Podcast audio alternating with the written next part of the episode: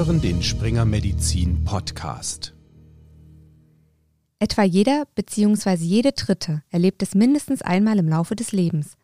Dieses diffuse Gefühl von Benommenheit, Schwanken, Gangunsicherheit und oder Unwohlsein. Die Rede ist vom Schwindel. Doch den einen Schwindel gibt es nicht. Schwindel ist ein Symptom und kann bei unterschiedlichen Erkrankungen auftreten. Er kann eher harmloser Natur sein, aber auch auf eine gefährliche Grunderkrankung hinweisen. Da das Thema Schwindel ein sehr umfangreiches ist und es den Rahmen dieser Podcast-Episode sprengen würde, auf alle Schwindelformen im Detail einzugehen, schauen wir uns in dieser Folge nur die jeweils häufigsten Formen an. Mein Name ist Alexandra Ulrich und ich bin Online-Redakteurin bei springermedizin.de.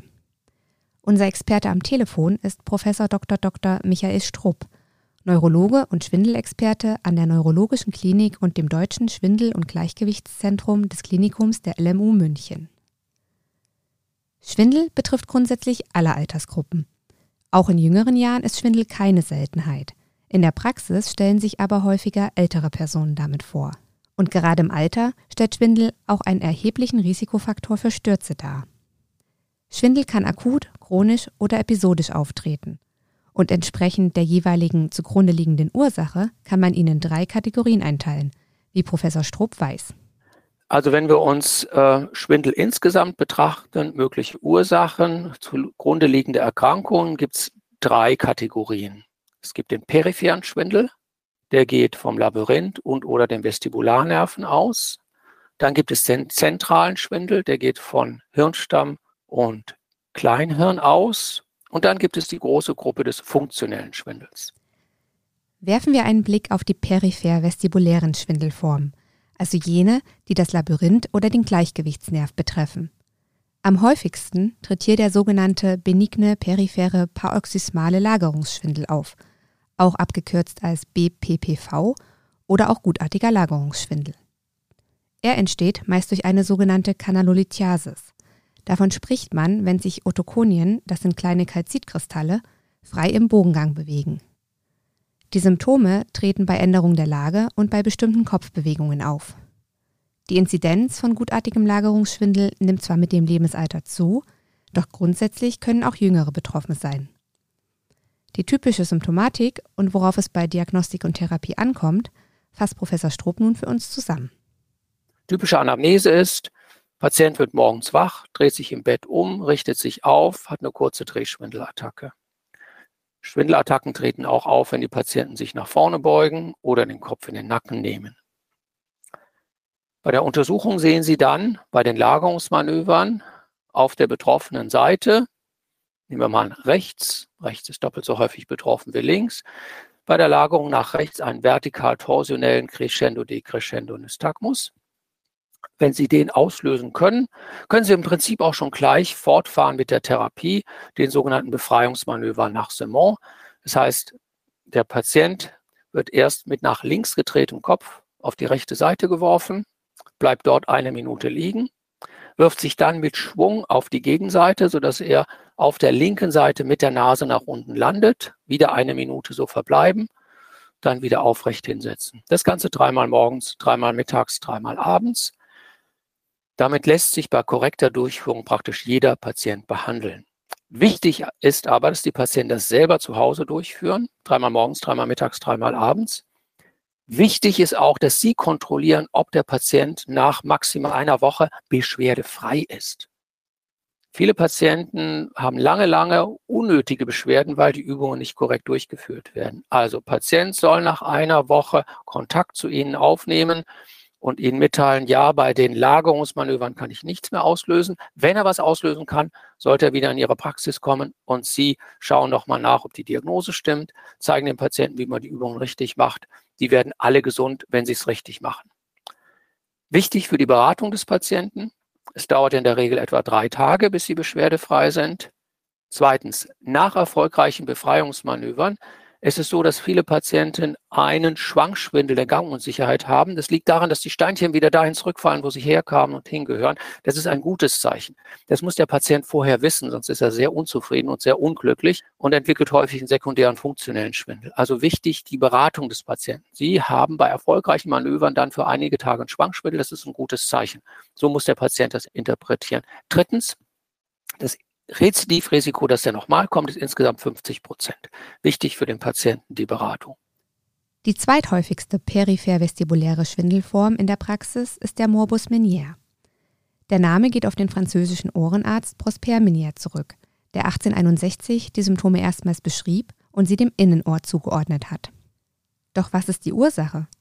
Worauf gilt es bei der Diagnosestellung zu achten? Und was empfiehlt Professor Strupp für die Therapie? Dazu gleich mehr. Zuallererst aber mal die Symptome, die typisch für den Morbus Menier sind. Mehr als zwei Schwindelattacken, Dauer 20 Minuten bis 12 Stunden.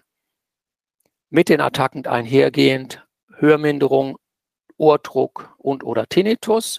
Und wichtig zur Diagnosestellung, Patient braucht ein Audiogramm. Hier muss man nachweisen, Hörminderung von mindestens 30 Dezibel unter 2000 Hertz. Damit ist die Diagnose dann gesichert. Was viele Patienten heutzutage machen mit Morbus Menier, die laden sich eine App runter und machen ihr eigenes Audiogramm vor, während und nach einer Attacke. Das ist diagnostisch extrem hilfreich, kann ich nur empfehlen. Dann kommt er dann mit Audiogrammen und Sie können die Diagnose dann nochmal weiter stützen. Ursache des Morbus Menier ist ein Endolymphhydrops, das heißt vermehrt Druck und Flüssigkeit im Endolymphraum. Die Endolymphmembran reißt aus, die kaliumreiche Endolymphe tritt aus und dann gibt es eine Schwindelattacke mit Hörstörungen. Therapie der Wahl meiner persönlichen Empfehlung nach Beta-Histin in hoher Dosierung und als Langzeitbehandlung. Cortison-Injektionen sind offensichtlich auch wirksam. Gentamicin ist auch wirksam, aber häufig destruktiv. Wann beginnt man mit einer Behandlung? Wenn Patienten mindestens zwei relevante Schwindelattacken pro Monat haben. Der gutartige Lagerungsschwindel und der Morbus Menier sind also zwei der häufigsten Vertreter der peripher-vestibulären Schwindelformen.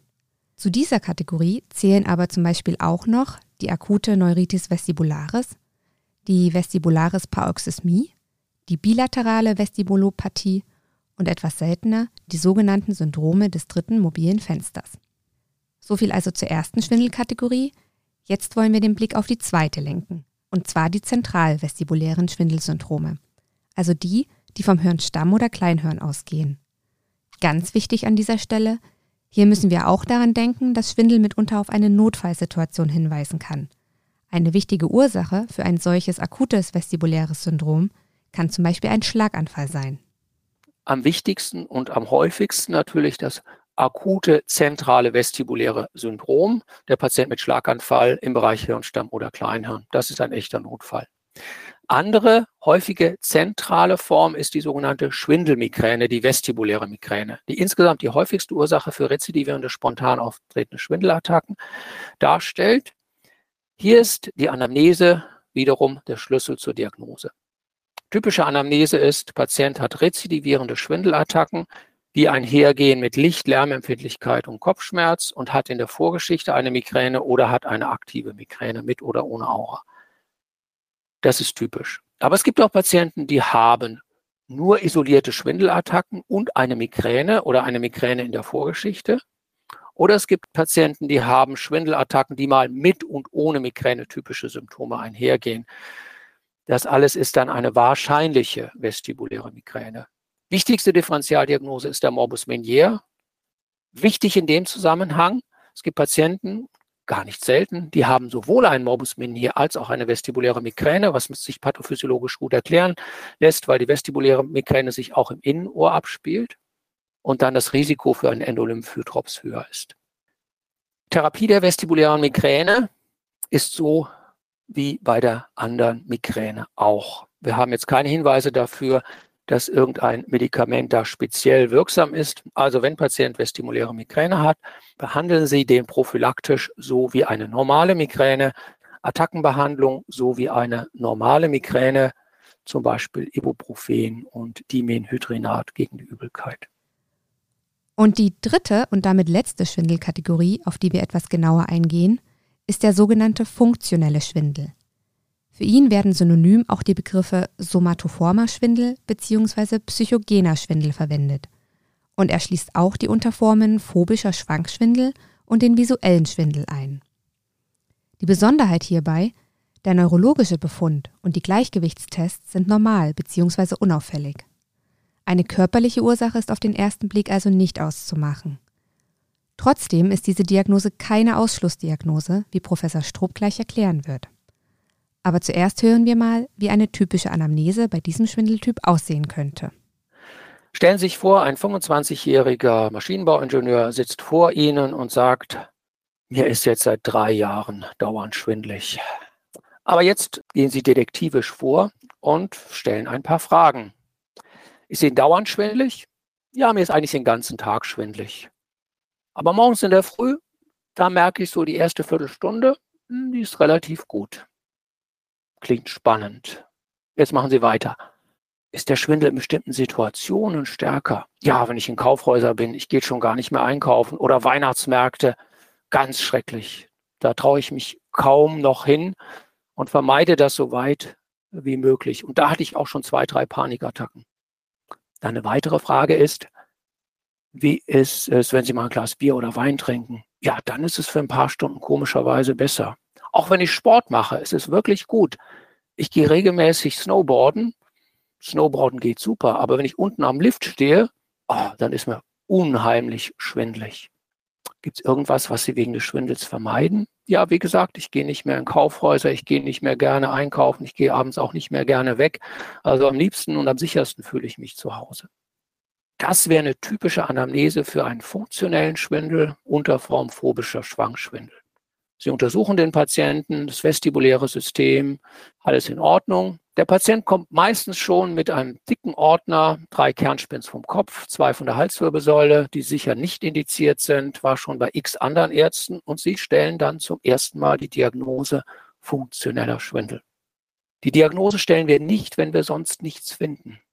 Die Diagnose kann man nur dann stellen, wenn man positive Diagnosekriterien hat, also fluktuierender Schwank- und Benommenheitsschwindel, häufig situationsabhängige Verstärkung, situationsabhängige Besserung, Vermeidungsverhalten und in der Regel eine bestimmte Primärpersönlichkeit, pflichtbewusst, perfektionistisch, zur Introspektion neigend.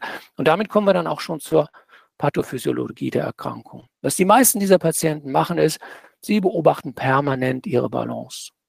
Und wenn man das einmal begonnen hat, dann fühlt man sich blöderweise den ganzen Tag schwindlig. Weil jede Bewegung, die wir machen, jede Augenbewegung, jede Kopfbewegung, laufen, umdrehen, wenn man darauf achtet, kann theoretisch Schwindel auslösen.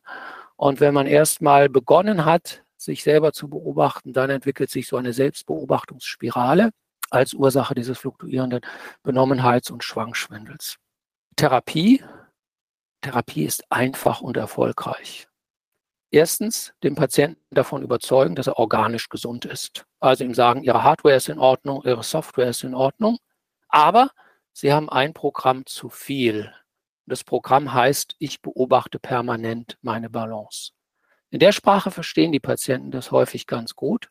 Und wichtig ist, Teil der Therapie, dem Patienten genau den Mechanismus erklären. Wichtig ist auch, dem Patienten zu sagen, Sie sind nicht der Einzige. Das ist der häufigste Schwindel überhaupt. Wichtig ist auch, dem Patienten einfach zu sagen, ja, die meisten werden wieder gesund, wenn sie genau wissen, was sie haben und warum sie es haben und was sie dagegen tun können. Dagegen tun können, den Fokus der Aufmerksamkeit wegbewegen von der permanenten Kontrolle, bewussten Kontrolle der Balance, was im Verlauf dann auch ganz unbewusst wird. Ein Teil der Patienten braucht dann eine medikamentöse Behandlung, zum Beispiel mit einem selektiven Serotonin-Wiederaufnahmehemmer oder wenn Patienten Schlafstörungen haben, zum Beispiel zur Nacht Amitriptylin. Ganz wenige Patienten brauchen letztendlich eine Psychotherapie, eine Verhaltenstherapie. Aber unserer Erfahrung nach kann man durch dieses einfache Vorgehen, korrekte Diagnose stellen, den Patienten von der Angst befreien, unter einer gravierenden Erkrankung zu erleiden, eine systematische Erklärung der Erkrankung, Desensibilisierung durch Eigenexposition, regelmäßiger leichter Sport. Patient kann und soll alles wieder machen. Sieben von zehn Patienten ganz gut therapieren und ein Teil der Patienten braucht eine zusätzliche Pharmakotherapie. Auch hier wichtig ist, dass der Patient zur Verlaufskontrolle kommt nach vier Wochen und nach zwölf Wochen und Sie den Therapieeffekt überprüfen. So viel erstmal zu den häufigsten Schwindelformen.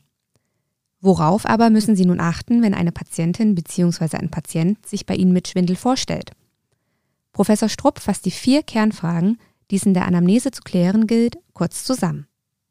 Schlüssel zur Diagnose ist erstmal die Anamnese, auf vier Aspekte achten, den zeitlichen Verlauf der Beschwerden, die begleitenden Beschwerden, mögliche Auslöser und viertens dann die Art des Schwindels, Drehschwindels versus Schwankschwindel, Gangunsicherheit, Benommenheitsschwindel.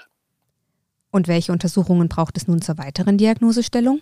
Professor Stroop erklärt uns kurz, wie gut sich das Gleichgewichtssystem durch einfache klinische Tests und ohne großen apparativen Aufwand auch in der Praxis untersuchen lässt. Zusammengefasst, Untersuchung des vestibulären Systems, Untersuchung der Balance ist einfach, ist auch in jeder Praxis überall möglich. Die vier Schritte sind erstens Sie schauen nach einem Nystagmus mit der Frenzelbrille oder der M-Brille. Sie machen den Kopfimpulstest. Sie machen bei allen Patienten die diagnostischen Lagerungsmanöver. Sie machen auch den Romberg-Test korrekt, wissen, wie der zu interpretieren ist und überprüfen das somatosensorische System ganz einfach mit einer speziellen Stimmgabel, 64 Hertz, mit einer Skala an der Spitze. Diese gibt Ihnen verlässliche Informationen über funktionell relevante sensible Defizite. Und Sie werden am Ende erstaunt sein, wie viele Patienten Sie selbst gut diagnostizieren können. Sorgfältige Anamnese dauert etwa zehn Minuten. Körperliche Untersuchung dauert auch nochmal zehn Minuten. Aber nach 20 Minuten ohne eine apparative Diagnostik können Sie die meisten Patienten richtig einordnen. Ja, wie bereits am Anfang gesagt, ist das Thema Schwindel keineswegs schnell mal eben abgehandelt. Professor Strupp kann noch eine ganze Menge mehr berichten. Sollten Sie also weiteres Interesse am Thema haben, finden Sie Videointerviews mit Professor Strupp, in denen er noch genauer auf die Anamnese und Diagnosestellung eingeht, sowie zu den Besonderheiten von Schwindel im Alter auf springermedizin.de. Geben Sie dafür einfach den Titel dieser Episode in die Suche auf der Seite ein. Für die ärztlichen Hörer und Hörerinnen noch ein Tipp. Online finden Sie auch einen Beitrag verlinkt, in dem Sie mehr zur effektiven Diagnostik bei Schwindel- und Gleichgewichtsstörungen erfahren und damit gleichzeitig noch CME-Punkte sammeln können. Danke fürs Zuhören. Hoffentlich sind Sie auch bei der nächsten Episode des Springer Medizin Podcasts wieder dabei. Bis dahin, bleiben Sie schwindelfrei.